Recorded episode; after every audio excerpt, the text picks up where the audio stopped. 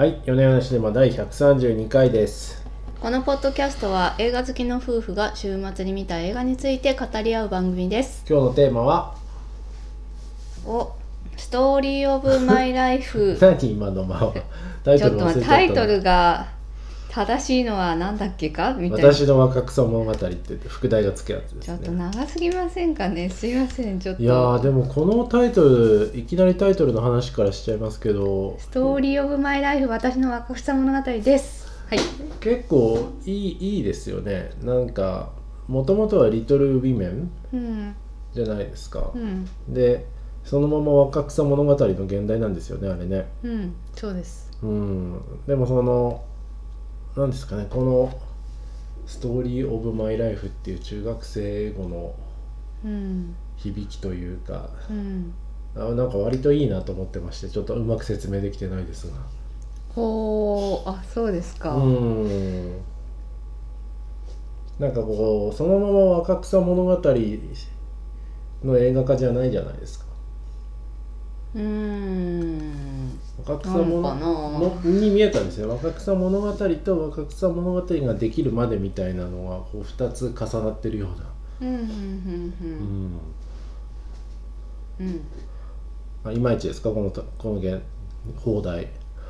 なんかいかにもこう若い子を引きつけようみたいに。あそういうキャッチーさもあるって、は いキャッチーにしてみましたって感じかな。若草物語っていうとあのまあいわゆる普及の名作なわけですよ。もそううですね。なんか、あの児童世界名作文集あ私文ハウス学みたいな劇場で見そうそうそうみたいなイメージで、うん。やっぱ誇りをかぶってるイメージがどうしても出ちゃうんですよね,、まあね。若草物語だけだと。うん。でまあ本当はこれ新しい視点でこのグレータ・ガーウィックさんっていう新解釈なんですけれども、はい。うんレディー・バードの監督さんでね、すごくフレッシュな感性を持ってるもう今新進気鋭の女性監督うんうん。が、あのまあリブートした若草物語なんですけどねその新しさっていうのがやっぱり若草物語だけだと伝わらないというふうにはい思ったんでしょうね。うん。でまあそういうタイトルにしたんだけどそうなんかねこのキャッチコピーもね私個人としてあんま気に入らなかったですけどね。なかなかクリエイティブな仕事だなと思いましたねこれ。なんだっけなキャッチコピー「私今日も自分らしくを連れていく」みたいな、うん。はなんか恥ずかしいみたいな感じがしました、もうなんかねこれはおっさんたちが会議室で決めたでしょみたいな感じがしちゃうんです。女の子は自分らしさが大事でしょみたいなどうですかね、まあ、うん誰が決めたか知らないですけど、感じがしちゃって私はなんか別にストレートに若草物語でもよかったしあそうですか、まあちょっと変えたいんだったらうんストーリー・オブ・マイ・ライフだけでもよかったと思いますし。うーん。うん。あそうなんですね。と。私の若草物語ってついてないとなんだかわからないのでその副題もいいなと思って。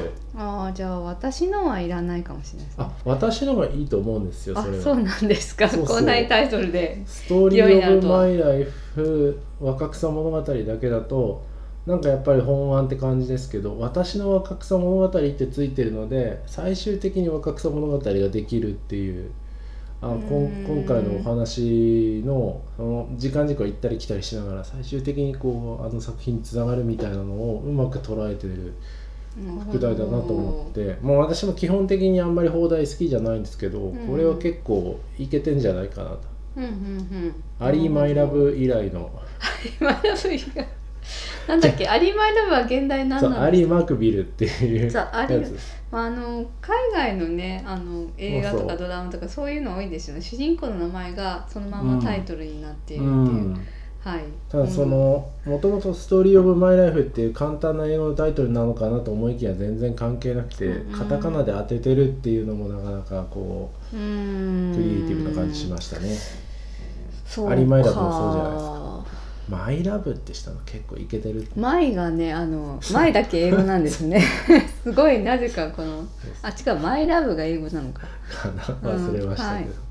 そんな昔のドラマの出す引き合いに出すなみたいな。確かにその絶妙な時代に合わせて絶妙な線を狙ってくるっていうのはあのジャニーズ事務所のあのグループの名付けみたいなのにも共通してる感じが。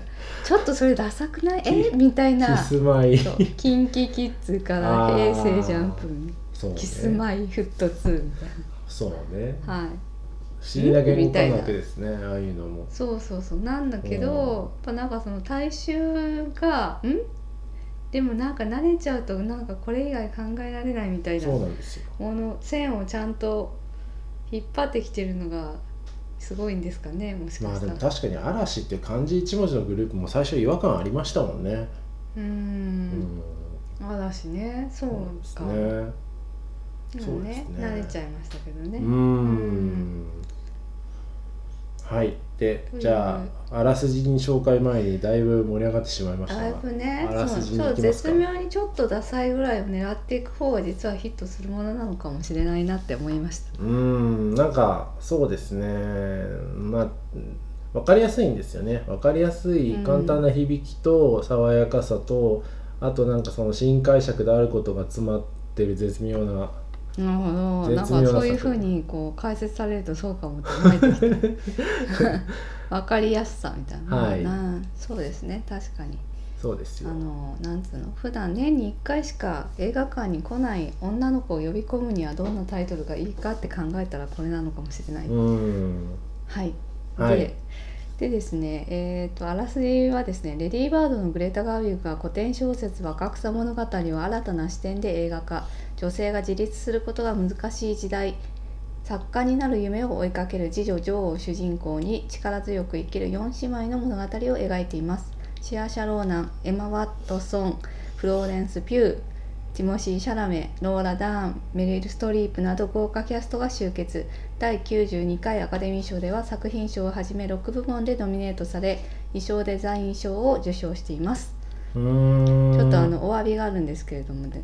ミッドサマーの時にですねフローレンス・ピューさんのことをフローレンス・ビューさんというふうに言ってしまったんですがピューさんでした。正しくは。なるほど。まあ響きによって変わるのかもしれないですねいやあの P PU とかだったんで完全にピューでした。なるほど。申し訳ございません。というお詫びを入れてみましてはあ。いやーでも私こう途中まですごいこう、展開が早くてそう早いなって。忙しいなってそうせかせかしてんなって感じしましたよね。うん。あの私もですね若草物語一巻しか読んだことなくてその後の続編がねあるんですよね。うん。で続編の内容も全部まるっと含めてこの2時間に凝縮してるんで。どうしてもねあの現代とその少女時代と行ったり来たりするんで割となんかねギュうギュう詰めってますって感じなんですよ。うん。パッパパッパって進そんで。うパッパパッパまあ。と時間軸が行ったり来たりするの難しいんですよ、うん、そこはあるんですけどなんかこの時間軸をやっぱりねずらすカットバックってすごく難しいんですね。あうんのどうしても観客が混乱してしまう。しますね。ちょっと照明が違いましたね今回ね。うん。あ素晴らしい視点ですね画面が明るい。とうん。かそう色彩設計とかちょっと変えてるんですよね。そう変えてる変えてる。うん、そこでまああのちょっとこう直感的に分かるようにはしてくれてるんですけど、うん。それでもやっぱり観客としてはんこれはなんかその昔の話なのかどっちなんだみたいな難しい。感じにはなっちゃうんですけど、えー、とただやっぱりなんかね後半になるにつれてこの時間軸を行ったり来たりするっていうことがその対比をすごく強調してて、いい演出になってるんですよね。うん。幸せだった少女時代と、うんうん。無邪気だった少女時代と、今の現実？うん。うん、とかなんかそれをこう例えばあの長女のメグはね愛し合ってるこの家庭教師のうん。先生と結ばれたんだけれども、結婚してみたらとてもあの貧しくて、うんお金がないんですよね。はい。うんうん。でなんかでもちょっと見え張っちゃっていいドレスの生地買っちゃったみたいな。うんエピソードとかが挟み込まれてくるわけ。最初にありましたね。ですよね、うん。はい。でなんかジョーの方では、えー、あジョーっていうのは次女ですね、はい。みんなもう赤草物語も知ってるよねっていう前提で話しちゃうけど。ん。どどうですかね。どうですかね。まあ有名ですし何度も何度も映画化はされてますけどうね、ん。あのちょっと話また飛んじゃいますけど「ミノナライダー」のやつが90 6年とかなんかその90年代でしょうね。なんでもう20年間ぐらいはないわけで、知らなくても不思議じゃないですよ。ああ映画に関してはね。そうですね。まあそうか。まあ小学生の皆さんがみんな読むっていうわけではない今。うんどうでしょうね。なんでまあ次女女王とちょっと家庭環境からちょっと解説してから進めますわ。あなるほど、はい。えっ、と家庭環境からいきますとえっ、と舞台は19世紀です、うんうん。えっ、とこの頃南北戦争をアメリカでやってまして、で主人公たちのお父さんは北軍で、えー、と兵士としてあの先生にいてうんうん。で、お家にはいません。で兵士牧師。牧師だ。あごめんなさい、うん牧師な牧師として行ってて、お家にいませんと。でえっ、とこのお家自体は中流階級なんだけど、うんうん。中流階級でどうやらあのお父さんはもともとは結構財産を持っていたんだけれどもすごくあの純粋な心を持っている人なんですよね、うん。お父さんもお母さんも。うんうん。それであの周りの人に施しをしたりっていうことを結構していて、で自分たち自身は結構質素な暮らしをまあうん。当時としてはしているっていう、うん。うん。その階級の人としてはしているっていうようなご家族です。はい。はい、で、えー、とこのご家庭には4姉妹がいて長女のメグは、まあ、女性らしくてあのしっかり者。長女キャラです、ね、長女キャラです。長女キャわかりやすく長女キャラですよね。お母さんのふりしないでみたいなこと言われますけどね。そうですね。ついつい妹たちをそうそうみそう。羽目を外しきれないんですそうそうそうそう学級委員みたいなはい、感じですね、はい。で次女のジョーは、えー、と男勝りというなんか表現もジェンダー的にどうかと思いますけれども。まあ理知的な、あそうですね。うん。はい、うん。えー、と小説家になる夢を追っている女性で、まあ、当時ね女性が小説家になるなんてことそもそもでないっていう感じな時代なんですよ。うん。女性はそもそもあの家庭に入ってお金持ちと結婚して子供を産んで子育てをするべきだっていう時代ですと。家事をするべきだと。という時代で女性が職業を持つっていうこと自体がもうとんでもないみたいな感じの時代にそういう夢を持っている結構強いタイプのキャラクター、うん。強くてやんちゃなキャラクターです。でですね。三女のベースはあの病弱ですと。でね。性格がですねすごく繊細で優しい性格で、まあ一家の中ではまあ天使と言われているキキャラクター、で四女のエイミーはちょっとこう跳ね返りが強いというか、まあ生意気なね感じの、はい、末っ子でで私は世界一の画家になるのよみたいな壮大な夢をね臆面もなく言っちゃえるみたいな。で、えー一方でその結構芸術主義的なところもあってあの一家の状況っていうのも彼女は一番分かってるんですよね。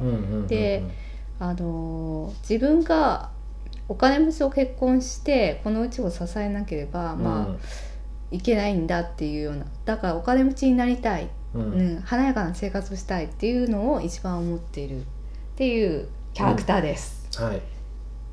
大丈夫ですかね？大丈夫です。うん。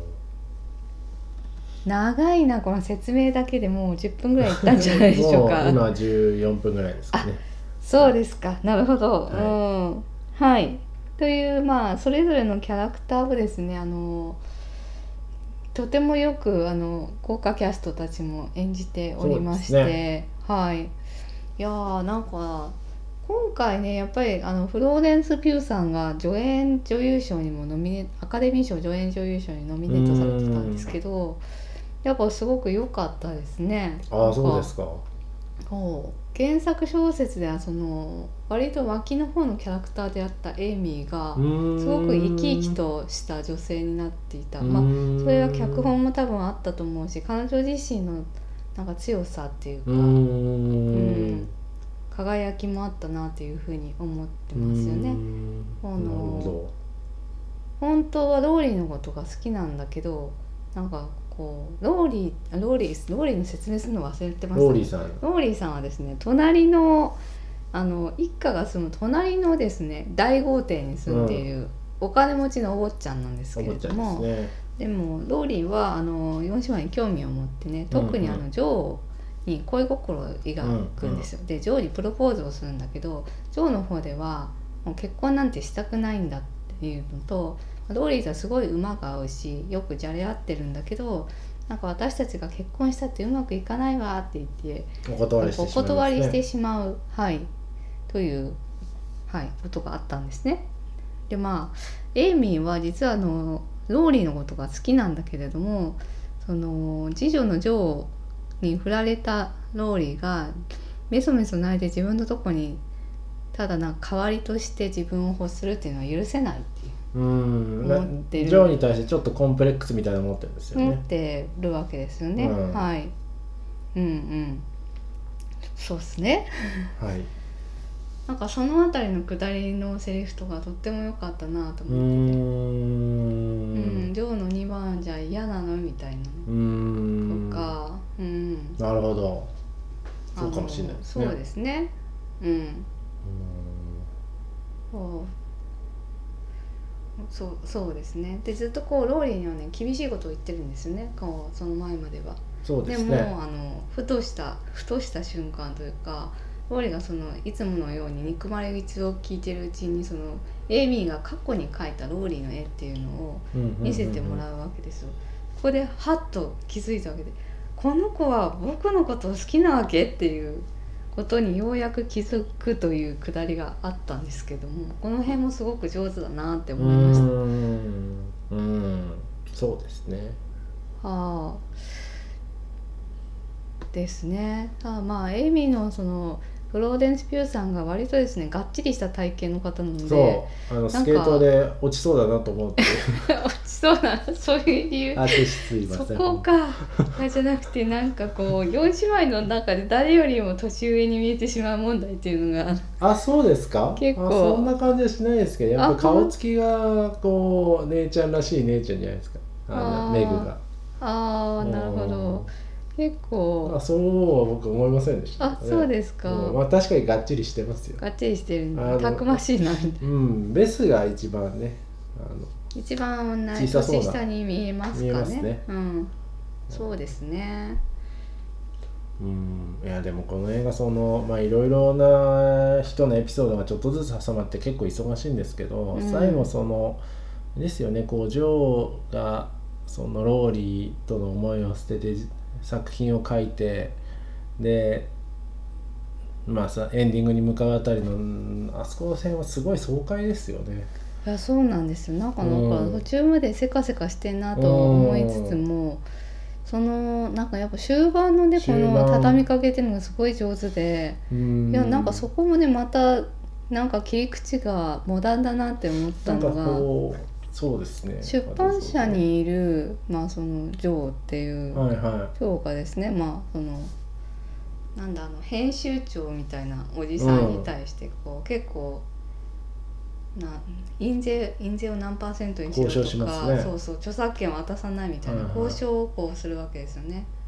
うん、ここで手を打うと、うん。いや9%でみたいな。い、うんうん。とかその辺もなんかすごくねその差し込みとかがうまいなって思いました。うん。単純にその物語だけを見せるんじゃなくてなんかその辺りでこう女性たちに葉っぱをかけるようなエピソードを入れてきているっていうのがん。良いなと思いまして。うん。うん。そうですね。でなんかこのうんその若草物語を描いたそのオルコットさんルイーザ・メイ・オルコットさうん自身もですね、まあ、これ大ヒットになったんで、まあ、し出版社の方にその女王を結婚させてくれみたいな依頼がねいっぱい来てであの渋々女王を結婚させたっていうような第第2弾で。第第2弾だか第3弾だかで、うんうん、っうんうん。ていうことがあったらしいんですよ。へえだからなんかまあそれを皮肉ってもいるんであろうなっていうのを思います。うん。だからこう割とあのそれをまあしその出版社の人に言われてしょうがねえなって言ってあのフランス人の彼とくっつけるみたいなところが、うんうんうん。なんかいかにもベタベタな風で描いているじゃないですか。うんうんうんうん。なんかあの辺もねこうそうそ面白いなって思いました。この辺も演出によってよりこう現代的な切り口にしているなっていうふうに思いましたよね。女の子だからってなんか色っぽいにしか興味ないわけじゃないんだぞっていう、うん、そうですね。そうそう。っていうああそうですね。っていうセリフもあったしそうね。あのなんかジョーのこの迷いっていうのがねブリジット・ジョーンズ的でよかったですよねこう。あのまあまあ言わんとそういうことは分かりますよ。ねあのやっぱりローリーが好きだったみたいなやつとあたりとかでしょローリーがローリーを愛してるのってこう何度もお母さんに聞かれるんだけどローリーを愛してるとは思ってないんですよ実はね、あのあの時にプロポーズを受けておけばよかったっていう後悔だけなんですうんうんななぜかっていうとこう夢を持ってニューヨークまで行ったんだけどうまくいってないと。うん。でなんかたまらなく寂しいと。他の人たちはみんなねどこが遠いところに行ってしまう少女時代が終わってしまったみたいな感じですね。そうそうそう。で言ってたまらなく寂しいのって言っていうところとかあの独白のシーンは素晴らしかったですね。もうこれこそなんか女の子たちが今思ってることじゃないですかね。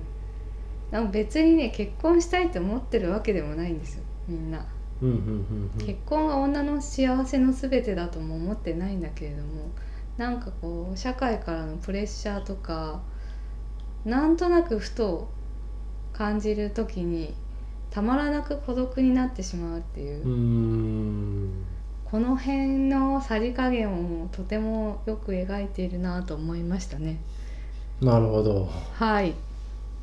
でまあそこであのと言ってそうローリーに手紙を書いてねあの箱に入れるんだけどまさかのローリーが結婚しますエイミーとみたいな。あれ先にピックアップできてよかったですね読まれる前にね そう。あれもこうハラハラさせる仕掛けですごく上手だなって思いましたしなんかそのうんそこでまあ奮起してねもう一回やめようとするんですよ小説全てを。全部燃やす燃やして、うんうん、でまあそこでこうもう一度あのベスの「ベスへ」って書いたのを思い返してなんか寝ずにねこの辺は小説を仕上げるっていうようなエピソードなんですけどねあの辺。あの辺がなんかスポコン的で大変いい いいですね。よく一回挫折に行ってそこが奮起してみたいな。まあね、はい、っていうところがね、ね、クライマックス感ありますねあそこね。あそこもね。だから、はい、最後まあジョジョは結婚させるはさせるんだけどそれでもなんか爽快なラストになってるなっていうふうに思いましたよね。この当時の女性としては大変革新的な小説を書いてまた自分で著作権も管理するっていう先進的なはいことをやっているっていうところであの現代に生きる女の子たちも頑張ろうぜというはい、目配せをして、はい、終わったぞというところで、まあ、女性の私から見ても大変女性の私から見るとすごく爽快なラストになってるなって思いました。なんかあれですねこの「レディー・バード」とか、はい、あとあれですよね、フランシス・ハとかの監督ですよね。あフランシス・ハはね監督じゃないですね。脚本は共同で書いてますけど。そうなんですね、はい、レディー・バードが初監督ですなんかすごいこう熟し円熟円熟してきた感じしますね。いやすごいなって思ってあの、うん、脚色ってやっぱり難しいと思ってて、うんうんうん、なんつうかこういうしかもねこういうもう何度も何度も映画化されてる、まあね、古典をね新しい視点でっていうもうみんな手垢ついちゃってるから、うん、そこにこう新しいエッセンスを加えられるっていうのはなんか本当にこの人すごいなって思いましたね。うん、このローリーとジョーがダンスパーティーでわちゃわちゃ踊ったりとかねするところとかすごくあの19世紀のあの誇りかぶったお話じゃなくて現代的な要素っていうのもう感情そこにいる人たちの感情とかはもう今と全然変わらないんだよっていうのをちゃんと伝えていてこの辺はマリー・アントワネットのあのスニーカーシーンと共通してますねと思いますどこだかわかんないですけど。ソフィア・コッポラのやつそうソフィア・コッポラのそう今ソフィア・コッポラの名前が出てくるんですあマリー・アントワネットのあの華やかな宮廷の中にいるんですけど、あの靴のとこにスニーカーを忍ばせてるんですよ。当然だからその当時スニーカーなんてないしないんだけど、へ彼女がまあその宮廷に入った時ティーンエイジャーだったわけです。あだからーこの女の子はあなたたちと同じティーンエイジャーだよっていうのを伝えるために覚えてますね。そこすごい有名なシーンなんですね、はい。っていうところがありました。あとまあ脚本的には2回目の使い方がやっぱ上手だなって思いましたよねあのあれですか？女性は結婚するか死ぬかしなきゃいけないって最初に編集長が言ってエンディングにまた同じような話になるとかそういうやつですか、うんあそうですね。それも確かにいい指摘です、ね、いい指摘。それもそうです。そうですね。そういうふうに畳みかけるというか、はい。あのやっぱ印象的だったのはベス最初いなかったベスがあの症候熱になった時にね、はいはいはいはい。あのいないぞってなって、あーあの、であれですね。慌てはい。て下に降りるはいんだけど、ベスいたやったはいってうん。なるんだけどね。その2回目はいない。そ,、そしてお母さんしかいないっていう、泣いはい。もうこれだけでね何が起こったかっていうのをちゃんと観客に伝えてるわけなうので、ん。こう省略してでなおかつこの対比によって強い印象を与えてるっていうテクニックだと思います。テクニック解説になってテクニック観点。はい、はい。まあそろそろそろそろいいお時間ですけども。はい。大丈夫です。大体話せましたか？いやーグレータ・ガーリックすごいなって思いました。本当ねぜひこの道を切り開いていってほしいなって。はい。今女世界の女性クリエイターたちのあのなんでしょう期待を一身に背負ってる感じがしますね。彼女がぜはいひ道を切り開いてほしい。じゃあ次回作も楽しみにしておきましょはい、ありがとうございました。うはいありがとうございました